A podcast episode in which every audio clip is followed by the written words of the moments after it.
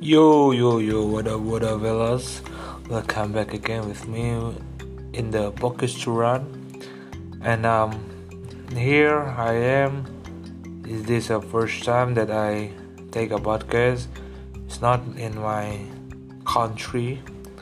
Now I'm in Istanbul, Turkey. That uh, that is uh, one of my big steps to reach my dream before going to Malta because the next day I'm going to be in the Malta and now I'm in Istanbul to take a transit before going to Malta. Why am I here? Because of this is my start starting new life as as you know but as we know actually I have a dream that I have done many sacrifices, I have done many things to reach my dream that I really wanted to go to the cruise ship. I really had the dreams.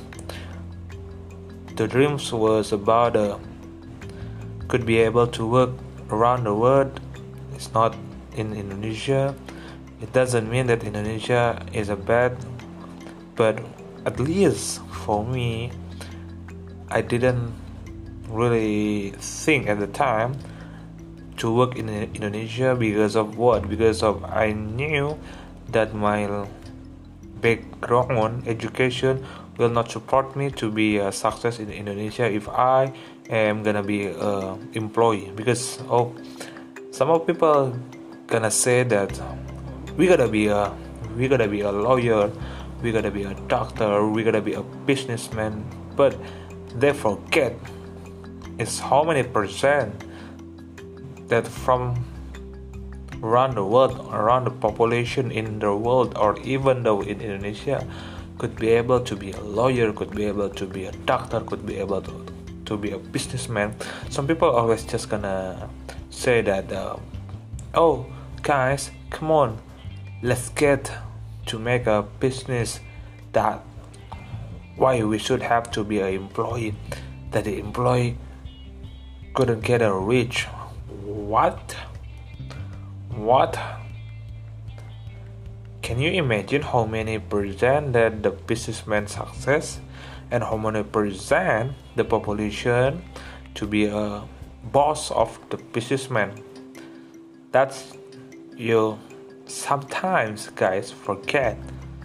And now I'm just gonna show you to the around the world that there are so many stigma in Indonesia that I will show them that is wrong. At least, in my opinion, I don't say all of the all of the my opinion is true is right for you all, but at least I have my I have my right to say it's wrong and right for me? Okay? The first thing is the that, you, that we have to really take a university to be a success. That's gonna be good. But i'm gonna ask how many percent that the population of the student in the university could be able be a success and could be able to work according what they learn? That's the question for me. And um, I don't hate, but I just really itchy when I when I listen about the business. It doesn't mean the businessman is a bad opportunity to be a to be a success. No, no, no, no, no. There are so many proof that the, the businessmen are the craziest the richest people in Indonesia or even around the world. So, can you imagine if if at least 50% in population in Indonesia or even though in around the world, all over the world, there is a businessman who's gonna be a customer, who's gonna be a loyal to buy something that we serve that we provide as a businessman to the world?